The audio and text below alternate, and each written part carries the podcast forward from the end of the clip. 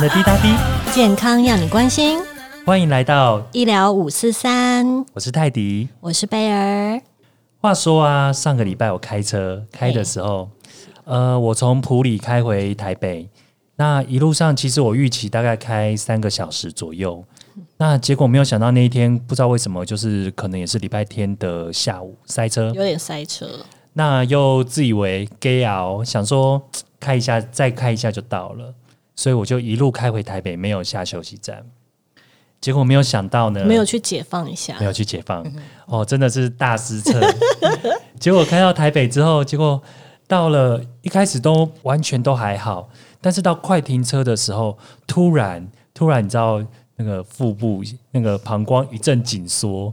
你知道，就是那个警戒警戒分数从两分一下子滴滴滴滴滴直接到十分，哇！那个时候我真的觉得，哦，真的快受不了了。其实你知道，人生有一种放弃感，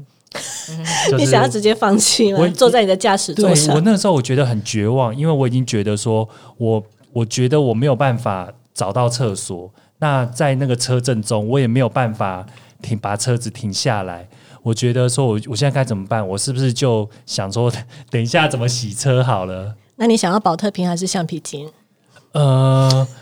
保特瓶口够宽嘛。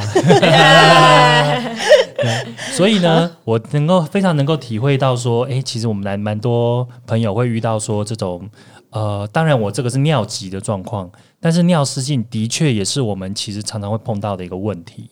那今天我们邀请到一个很专业的泌尿科医师来跟我们介绍，是我们今天请到高雄市立大同医院泌尿科的主治医师李湘瑩医师。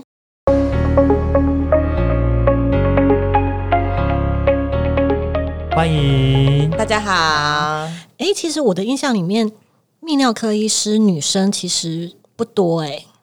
对呀、啊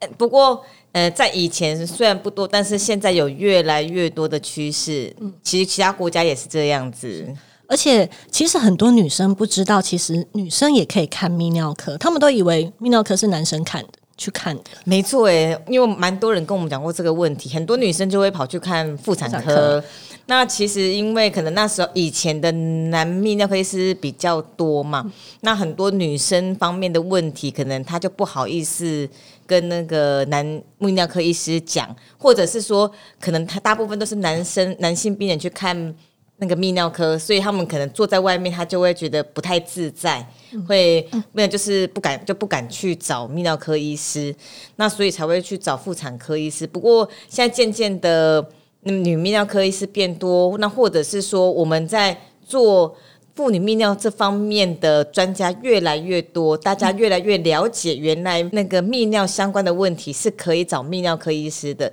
那所以现在我像我的门诊也是很多女的病人这样子。对，因为泌尿系统其实男女都有嘛。对对啊，没错。那呃，像湘瑩医师，你门诊的病人啊，像尿，我们今天讲到尿失禁，尿失禁的病人大概都是什么样的族群的病人比较多来看你的？比较是 中, 中老年的病人族群。当然因为尿失禁它本来它的盛行率就是随着年纪是增加的，所以大部分尿失禁的病人都是年纪比较大的。那甚至是如果女生的话，如果针对女生当然就是、呃、很多是停经后的妇女，就是蛮常见的。所以是年龄老化就会造成吗？还是说因为有女生会有生产过后的问题，还是不生产的女没有自然产的女生其实也会呢？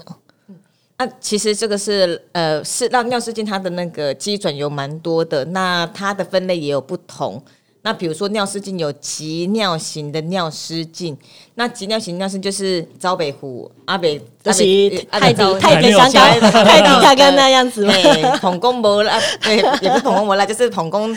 对，就是 hold 不住，嗯哦、就是那憋不住这样子，就就还不到厕所就尿出来了，那叫急尿型。嗯、那应力性尿失禁就是你肚子要用力咳嗽会漏尿那一种的，那个其实比较常发生发生在年轻的女生身上，是因为就是生跟生产还蛮有关系的。嗯、那所以很多产后的妇女都有短暂的一个应力性尿失禁，就是咳嗽漏尿这个问题。嗯、那急尿，刚刚讲的急尿型尿失禁，它比较常在老年人，主要是因为我们骨盆底腔的一个胶原蛋白可能会流失啦，好，然后你骨盆底腔的肌肉比较没有力，嗯、那没有力的时候，它就没有，就是括约肌没有办法去控制排尿的一个状况，它就可能会有尿失禁。所以这个有有时候不同的那个尿失禁，它可能年龄层有一点不太一样，而且听起来好像男生女生都会。对，因为男生其实男生也有单纯是膀胱过动症的那种尿失禁，就是刚刚讲的来不及漏尿的这个问题。那其实也有是因为男生有射护腺，女生没有射护腺，所以男生有多一个射护腺的问题，所以有可能他的那个呃频尿漏尿的问题，可能是来自于射护腺肥大，也有这样的一个可能性。哦，这里我要专心听。你还年轻呐、啊。好，那那尿失禁有没有一个特别的医学定义，说怎样你就是达到尿失禁呢？因为有的时候有的女生啊，真的是大笑的时候，或者是那种咳嗽咳得很厉害的时候，真的偶尔就会有一点点漏尿的感觉。难道这样我就觉得说这样是尿失禁吗？这样也要看医生吗？这样其实就是吗？这样就是尿失禁啊！但是它不是每一次哦。对 对, 对，尿失禁就是说你比如说急尿型，就是来不及就会漏尿，就是尿失禁这个这一个定义就是漏尿出来，嗯、尿漏了出来，不管是你肚子用力啦，或是来不及，你只要是那个漏尿的状况，它就叫尿失禁。那比如说膀胱过动症好了，膀胱过动症它就有定义，比如说它就是频尿、哦、急尿、频尿，可能夜尿，然后合并可能有尿失禁这样子。那像频尿的话，就是一天大于八次以上这样子。对，一天大于八次以上的漏尿，就是叫做一天八一天大于八次以上的排尿次数。就叫做频尿，就是医疗上面的定义是这样子。嗯，是，对。那所以只要有一次尿，就是有刚刚我们讲到就是漏尿这种状况，一次就应该要寻求医师建议了吗？其实应该要看，其实 我, 我们都要讲，其实我们门诊看到这种频尿漏尿的问题一样，其实都要去看它整个综观的一个情况。如果今天它真的只是比如说只有一次，那其他都很好，搞不好它那一次只是他只是比如像你像你的情况，比如说被卡在中间，卡被卡在中间，你就真的没有厕所，你就是没有办法，就是会就我想这个每个人都会漏的，偶发偶发的就算了，对，那可能有时候就是每个人都会发生的状况，那当然就算。还有就是有的人其实因为我们知道频尿跟漏尿其实跟心理还是有一点关系，像你应该有那个有这个经验，有的人他要上台报告或者是他要考试的时候，他就会紧张，就会一直很频尿。嗯嗯、所以这个心情影响也是有关系的，所以其实 要, 要了解你的频尿的来源原因是什么，也不见得是真的是有疾病这样子。 Teddy 你是不是有什么问题想要问？就是我这个比较像是一个迷思啦，就是因为我们讲说女生会，我知道你很想问一个专业的泌尿科医师关于这个的问题。好，今天今天有这个机会，我、嗯、我我我帮广大的观众朋友、听众朋友来问，就是呃，我们在我们男生看 A 片，那我们都会看到，其实有一个专有名词叫潮吹。嘿嘿，对，那其实呃，因为其实个人也是有一点兴趣说，说想说这个到底是什么东西。那看起来好像比较多的说法说它其实就是呃尿液，女生的尿液。对对，我听到的也是这样子。对，那所以说，因为有些女星就是女明星、呃、A V 女明星就特别会容易有这样子的反应。对，所以是说她这样子的女生，容易潮吹的女生，算是就是尿失禁的体质吗？应该没有这样的说法，应该不会，而且。而且那真的是潮，我的意思是说，好像我有听过另外的说法说 A 片里面的那个潮吹有的时候是演出演的，它其实是有一个小水管在下面，没有认真去，但是我听过这个说法，但是没有这个经验呢、欸，所以我们演都没有这样啊。如果说如果说也不会啊，这个太深入了，好像找了什么没有，你有记忆没有啊？我们俩都没有。那有没有我们想说有没有办法用泌尿科的观点去解释这件事情呢？所以我我我觉得我觉得那不是那个不是尿失禁，但是它是那它是尿吗？别人说别人是说是对，我听到认为那就是尿液没错，是，但是你说原理就不就不知道不知道为什么原理会，因为就很奇妙，就是觉得人体身上好像没有其他可以储存这么多液体的器官。没有没有，我在想说会不会是他刚好在尿急的时候在做，我好像有听过说应该是这样子，他们为了要表演出这个会一直喝 水, 喝水让自己一直处在一个很胀的状况、啊、这个有这个有这个可能性啊，他就膀胱胀啊然后那个 就, 就是他就真的就是要去尿尿这样子，只是刚好在性爱的过程然后就在性爱过程就是尿出来这样子、啊、太棒了，我们这个会可以等一下这一段就是都是嗶的声音真的可能是这样子哎、欸，对啊，应该是啊，有对啊，有，但应该是这样子啊，哦、应该是没有什么憋住，对，但是憋住的憋住就是不是真的那个造成，可能就是因为他就是想尿尿了，所以所以男性不要再有一些奇妙的奇怪的期待，没错。对，就想说哇，女生好像会这个样子的时候，好像是比较厉害，体积体质比较敏感，好像比较能够享受到这个幸福。哦、没有，其实只是那个女的没有去尿尿而已。所以大家要知道，就是其实今天专业的泌尿科医师已经给你的这个解答了。对，好，那回到我们的尿失禁呢？好，那。如果说怀疑自己有尿失禁的话，我们如果去医院的话，大家医院会帮我们做哪些的检查呢？呃，一开始当然我们都不会用侵入性的方法去做检查、嗯、那像刚刚讲的其实它的病因很多种，所以我们一定要了解一样它的疾病史，然后它的用药史，因为有的药物也是会有跟频尿跟漏尿有关系、嗯、那还有就是他平常的饮食习惯，还有比如说便秘，便秘也是会增加那个漏尿跟那个频尿的一个症状、oh. 那的这个疾病，那所以我们像我们也会告诉病人说说要要要避免便秘这个问题这样子。那还有咖啡因，咖啡因它本身如果病人已经有频尿跟漏尿的问题的，咖啡因它也是被研究证实是说它会增加呃，频尿跟漏尿的那个危险性这样子。那当然如果说病人是那种重度咖啡使用者，那我们就希望他能够改善他的饮食习惯。所以其实你我们去看那个全世界甚至台湾的我们的治疗准则，就告诉我们第一步就是要告诉病人行为治疗，嗯，一定是他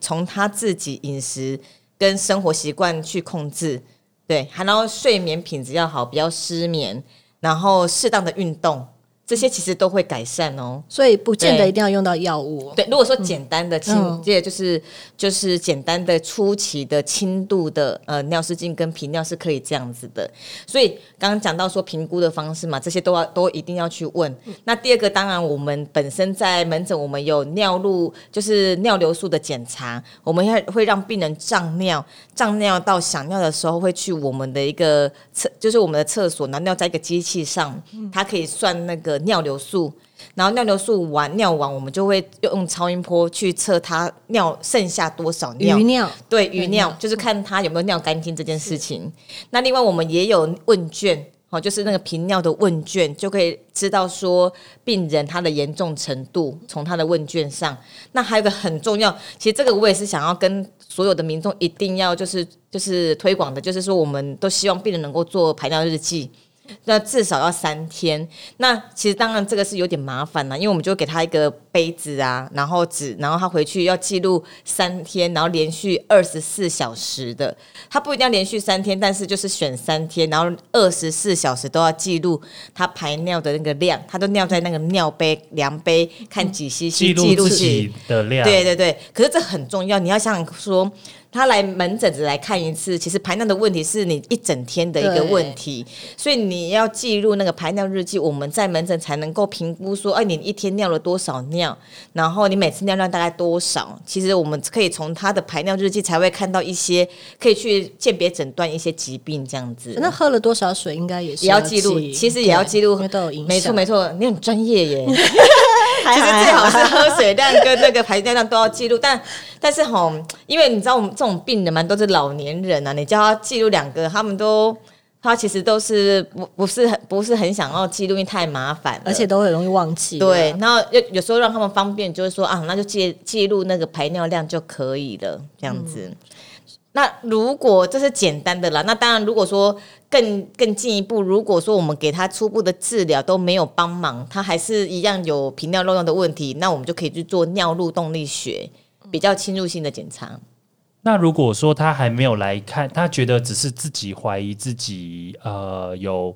有尿失禁或者是有尿尿就是的这样一边的方面的问题，那他有这样子问题的话，他可以自己在家里面做吗？做什么？做这个尿路的日记？哦哦，可以可以，这 最, 最好啊！怎么有这么自动的那个病人？那个应该不会有这种病人吧？我觉得应该没有这种病人。但是但是你做完记录之后，还是要给泌尿科医师去判断你这样的结果。对对对对对，对啊，因为自己也不知道怎么判断这样的数据啊。不过呃，很重要一点哦，那个大家听众还可以聊看看，说自己在频尿漏尿的时候会不会尿尿尿会不会疼痛？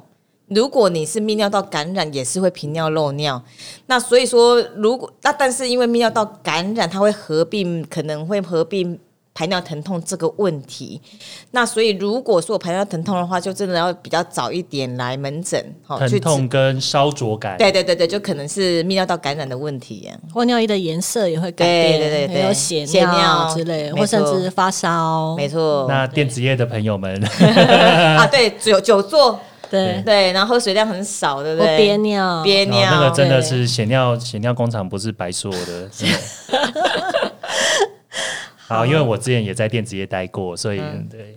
好，那除了药物治疗之外，呃，好像有一些传统对于尿尿失禁的传统的手术方式是用刀子的，就是动刀的、哦、手术的方式吗？对，那现在还有吗？有有有，传统的，我也是在一直对我在做。嗯，不过这还是要回归到你是什么样的漏尿、嗯、那当然如果是应力性尿失禁，就是咳嗽漏尿这个问题，如果 以, 以比较严重的，他每天可能都要用好几片的那个护垫他才可以，像这种比较严重，你或许我们或许用凯格运动啦，或者是生、呃、就是生活习惯调整，或甚至阴道雷射，或许效果并不是那么好，那所以我们就可以提供那个手术的选择。我们现在有尿道中段的一个悬吊手术，就做一个吊带，把尿把那个尿道的中段吊起来，这样它咳嗽用力就不会漏尿了。哦，就等于是给尿道一个坡度、坡度吗？支撑、支撑力、支撑力。对对对对对。嗯哼嗯哼。那像那个，除因为我之前听到说，呃，我之前有在卖射护腺的药物，那就是射护腺肥大嘛。那射护腺肥大除了说呃除了说传统药物以外，听到说除了说传统切除以外，是不是还有用雷射烧灼的方式？它不是雷射烧灼，它是雷射挽除手术。挽除是整个整个挖起来。其其实雷射有分雷射气化跟雷射挽除。那其实我们传统雷那个射护腺刮除手术，其实目标也都是希望能够拿多一点的一个射护腺，那挽除手术其实也是，它只是用嗯用雷射的方式从从那个射护腺的一个 cap， 就是它的膜，就是它的壳，就像有有点像大家可以想象像剥橘子的一个方式，哦、就是把那个那个肉肉剥出来，剥起来，那个中间那个橘子肉呢就是射护腺，那外面的皮就是那个就是射护腺的皮，原本。存在的地方，对对对，啊，我们就是整个就是把这里面的肉给它挖起来，这样子，这是雷射挽除手术。那这样子的手术会不会影响性能力？不会，时间、硬度完全不会，完全不会啊。不过它就是有有可能就是会有逆行性射精啊，传统的也是一样啊。你如果说射护腺肥大做刮除手术啊，因为它空间变大了嘛，射护腺空间变大了，那。有可能是呃射精会往里面射，往往膀胱里面射，就是逆行性射精，它不会往前射。哦，这名词还蛮神奇的，射不出来，对，射不出来。那这样子就逆行性射精这样子的状况的话，那会不会影响到他的生育或者是？所以我们其实不会在年轻的的病人身上做这样的一个手术。哦，所以年轻的病人需要做这样子的手术也很少。对呀，对呀，其实很少。可挽除手术是不是其实很容易复发？因为它如果在一一直有肥大的状况，挽除手术它其实拿得很干净，它复发的几率其实比较小。哦，对，哦，反而我觉得传统那个刮除手术，当然这还是要看每个医师的经验呐。你刮除手术如果真的刮很多，那当然复发的几率比较小；那你刮的比较少，当然就容易复发。哦，哦，对，只不过晚族他可以拿的更多啦，就是比较完整。那这样子拿掉之后，跟就是男生，因为我们都会验一个射护腺的一个指数，癌化指数，对对对对 ，P S A， 对，哇，你知道哎、欸，对对对，因为因为我们去年才做过健检，特别有看一下。那这个 P S A 就是我如果做了这个手术，跟我的 P S A 指数它有相关吗？你说做这手术，我如果做我呃射护腺肥大跟癌化指数，我跟我要跟你说就是。P S A 呢，它我们人有一些情况会造成 P S A 增加。第一个当然就是癌症，射护腺癌。那其实射护腺的良性肥大，或者是说你有感正在感染，或者是说像有的病人他是放那个尿管的，有放尿管有泌尿道感染，他那个时候射护腺指数就是高的，所以那个不一定是射护腺癌。所以如果说我们其实射护腺指数高，我们还是要跟年纪也是有相关性，年纪越高它的一个基准的那个指示要提高的、啊、不是说看到高就一定有问题、嗯、那通常我们有时候也会比如说追踪个两三次，如果真的再高，然后病人又是他是有危险因子的，那当然就可以建议做切片检查，看是不是有射护腺癌。我们喝个水，马上回来。感谢正成集团对我们的帮助与技术支援。无论你是 YouTuber、部落客、Podcast， 还是喜爱创作的朋友，都能在正成找到你所需要的设备。我们回来了。哎，刚刚我们为什么讲到射护腺肥大？因为就是男生就是有些这样子的问题啊。好，那回来我们的尿失禁，尿失禁的治疗方式呢？除了一些呃传统要动刀的那个传统术式之外，刚刚湘颖医师也有听到说是一些雷射的治疗，这是比较新的治疗方式。其实雷射已经有一段时间，不过很有趣是雷射一直在演进。在早期的雷射，应该说台湾呢，就就是在雷射方面做了蛮多的引进跟进步这样子。那一刚开始雷射就是是用气化的。嗯，那慢慢的就会有一些其他的雷射方式是用晚除手术这样子，气化就是把组织给气化掉，有点像对气化掉、啊，对对对对对对。所以这个在用应用在尿失禁上面的话是，是它不会它不会用在尿失禁。不过就要讲到说，如果有的男生的尿失禁，它是因为射护腺肥大造成的，那当然就是他射护腺肥大治疗之后，或许就可以改善他的尿失禁。那女生的尿失禁，女生尿失禁不会用到，不用到雷射，不用到，因为男不会用到雷射。女生的尿失禁、哦、就是应力性尿失禁，刚刚讲的悬吊手术。因为我刚刚看你的那个 slide 里面有，哎、欸，那雷射就是阴道雷射啊。哦，你想要雷射，阴道雷射，阴道雷射呢，它的功能呢蛮多的。第一个就刚刚讲到的那个紧实、哦、萎缩。就是如果说停经妇女她有那个萎缩性的阴道也可以治疗，然后就是尿失禁。然后频尿的问题，还有轻度的一个脱垂的问题，骨盆腔脱垂的问题，那这个阴道雷射的范治疗范畴就是这些疾病，这样蛮神奇的耶。所以女生的尿失禁，她要打的地方是雷是阴道，因为阴道前壁的上面就是膀胱跟尿道啊。哦，就是加强那方面的肌肉。所以，所以我的阴道雷射我们有三个三个流程，第一层是打全部的阴道，嗯、那第二。第二个第一道第二道手续就是打前壁，就是那个膀胱跟尿道那个地方。那第三道就是阴道口这样子。哦，等于是对对对就是做个局部加强，加强，对对对，就是第七稳固了，楼上就不会塌陷。没错没错，类似这样子。所以那阴道雷射，它是那个雷射是阴道雷射。哦，了解。对对对，我还以为是对尿道做什么雷射呢。不是哇，其实蛮好的。对啊，啊，如果说那种急尿型啊的尿失禁，或者是膀胱过动症那种尿失禁啊，如果说药物没有效的话，我们的手术方式是在膀胱壁打肉毒杆菌。哦，对，它打肉毒杆菌就是稳定膀胱这样子。哦，所以要看是先检查出来是哪一种的尿失禁，然后才有它对应的治疗方式跟术式。嗯、没错。像今天湘颖医师一直提到说凯格尔运动，因为说凯格尔运动除了就是帮助非常多的面向，就是除了那骨盆底肌这样子的增强，那你像你们在呃诊间的时候会有这样子的护理吗？还是就是说跟病人说你回去自己找影片来看？因为我们常常听到说做凯格尔运动，凯格尔运动，但是实际上不晓得要怎么做。有有，我们在门诊的时候，我们除了有做卫教单张、卫教单张之外，然后呢，我们也有，比如说我们现在也有卫教师。那如果说病人真的比较不会的话，我们就请卫教师教导他怎么做一个凯格运动。那其实，在我们病房，我们的那个护理师团队，他们自己也有做影片，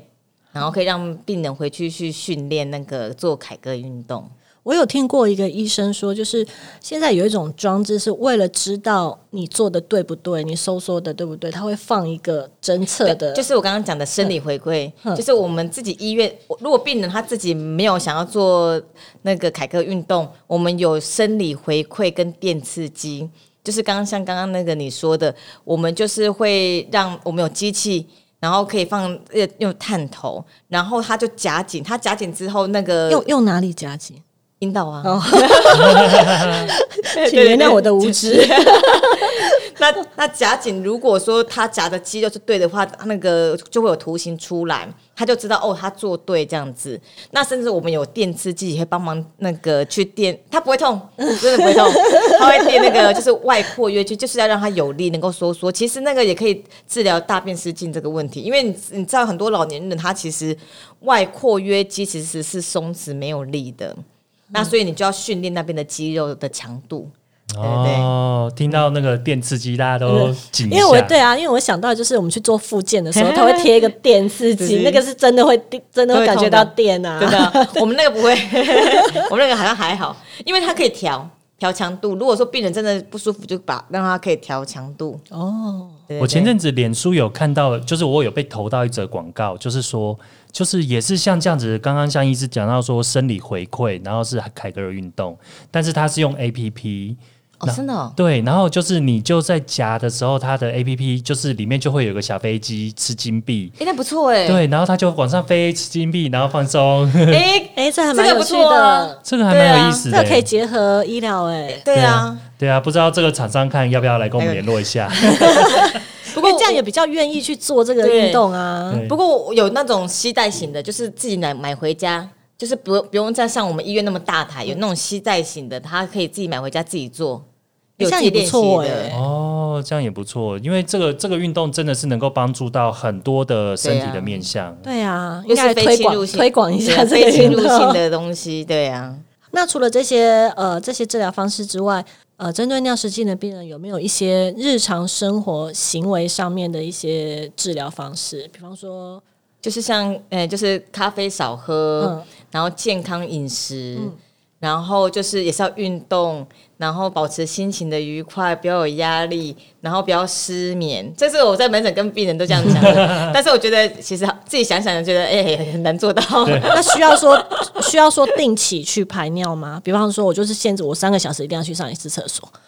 嗯嗯，应该是说看病人主要是什么疾病，像有的病像有的病人哦，真的就是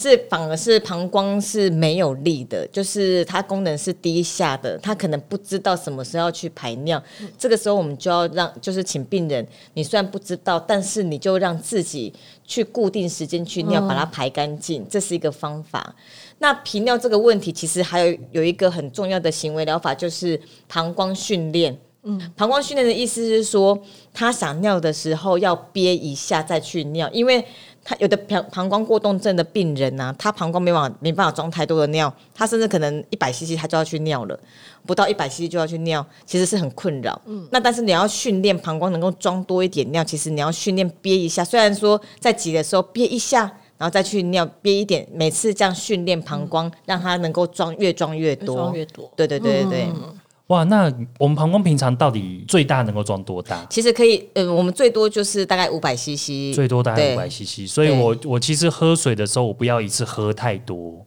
不要一次喝太多，那就算少量多餐嘛。就是我因为有的时候像运动完，有的时候可能就狂灌五百七百的。不过你年年轻应该是还好啦。啊，对对对。那像有一些我我有听到说，像我们政府在宣导这些呃毒品的时候，有一些吸毒的吸毒的小朋友，或者是有 Ketamine 啊，对，那他们的膀胱后来就有点硬化，甚至萎缩。没错没错。那他们会他们的症状会大概大概会到怎么样的严重？也是。真的就是他们真的就是非常的频尿，非常的困扰，然后甚至都要都可能都要一直包着尿布。那他这样子有办法？这有什么治疗方式？就是其实我们就是很尽量去帮他治疗，比如说药物就会很多线给他吃药嘛，就是膀胱过动症的药物，然后加上打肉毒杆菌也是一个方法。对对对，但是都相较起来是个比较难治疗的一种。对，有机会看他严重的程度，有机会回复吗？就是对，就看如果太严重，有时候就是要更要更侵入性的一个治疗方式。嗯，对。那他这样子，其实哈、哦、回不回复还是要看他有没有戒毒。最重要的方法，最好的方法就是要戒。其实你会发现说，很多时候他说有戒，但是他还是有在吸。啊、那如果说他有在吸的话，嗯、可能还是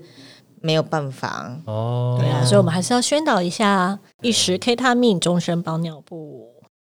好，那谢谢湘瀅医师今天跟我们讲了很多有关尿失禁的一些医学常识。那湘瀅医师他自己有经营他自己的粉专，叫做湘瀅医师的会谈室，泌尿那些小事。所以如果各位听众朋友有什么医学上面的疑虑的话，都可以留言给湘瀅医师知道哦。大家如果有什么想了解的健康问题，欢迎在我们的脸书专页或是 I G 留言，搜寻Doctor 一六五四三医疗五四三就能够找到我们喽。那我们下集见，拜拜。